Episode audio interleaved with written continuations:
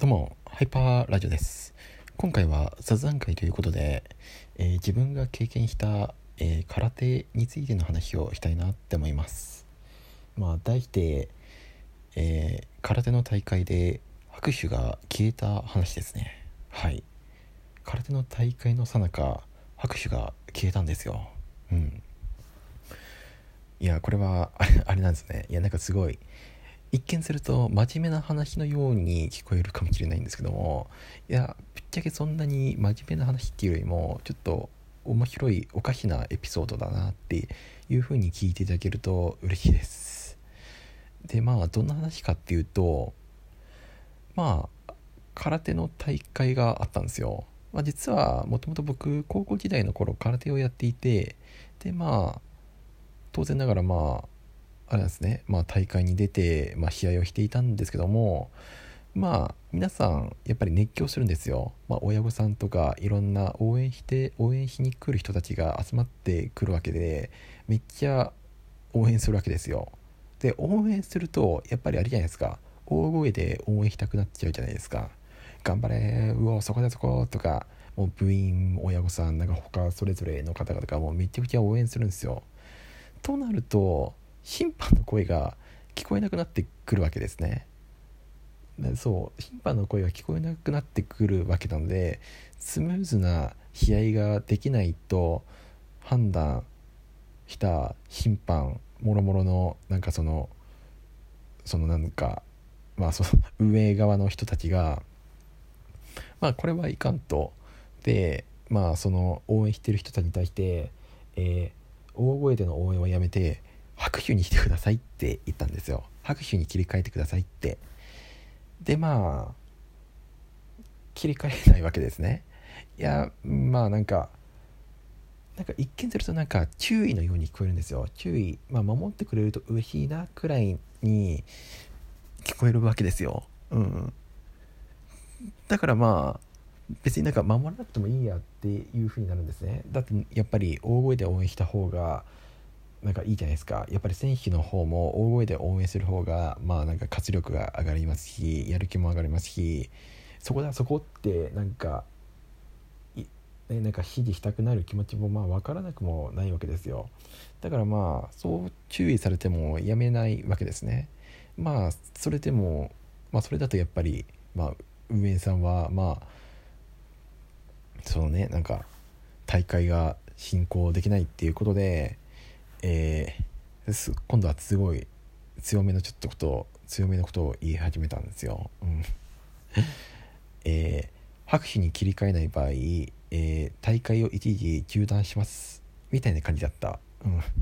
さすがにこれだと、まあ、応援している人たちからするともう、まあ、ちょっと困っちゃうわけなんでそこから一斉に、えー、皆さんバッと拍手に切り替えたんですよ。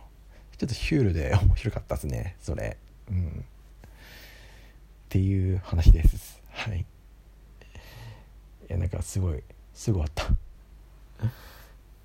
空手いやもうあれですね。高校時代っていうことなんでもう結構前ですね。はい。確かあれはその拍手にしてくださいって言われたのが組手の大会だったと思います。僕はなんか上からぼーっと眺めていて眺めていましたね。はい。うん。まあそんな感じですね。空手の大会も結構白熱するんですけどもやっぱり会場自体が狭いんですよ。体育館1個のところで、えー、と合計123456789そう下手するとそう9個9コートで試合が行われてるんでまあそれだけなんかまあ計画に計画にっていうか丁寧な丁寧だと言いますかまあ効率的な運営をしていくためにはまあやっぱりその情報共有だったり、まあ、司会さんだったり、まあ、運営さん側の尽力が必要だったりするんでおまけになんかその通る道も狭いし、うん、懐かしいななんか。でまあそんな感じですね。はい。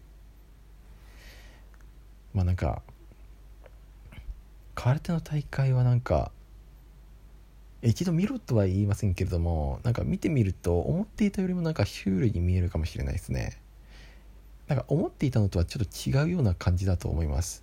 なんか空手の試合って空手の試合って聞くとなんかボクシングって思われる方が多いかもしれませんけれども全然ボクシングっていう感じじゃなくてなんだろうななんか本当にもうあれ？これで点取ったの？っていうくらいのなんかそういうなんかシュールさがあるような試合だなって僕は感じます。はい。是非見ていただきたいのは空手の型の試合ですね。あれはなんか本当に素晴らしい。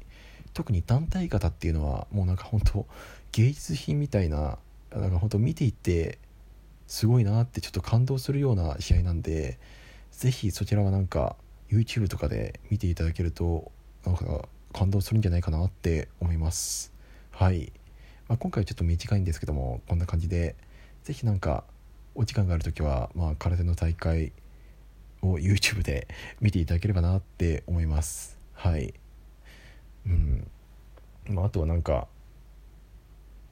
応援にちょっと熱狂しすぎないように、はい、運営運営側の方に注意されない程度の応援を努めましょう。まあなんか注意されない注意受けた時にね、まあ、そういう拍手に切り替えるだったりちょっと抑えるだったりした方がいいですけどもまあねうんまあはい運営さんの言うことは聞きましょうって感じですかね。まあそういう教訓のお話なのかエピソードなのかっていうまあはいうん、今ベッドの上なんでちょっとダラダラします。はい以上です。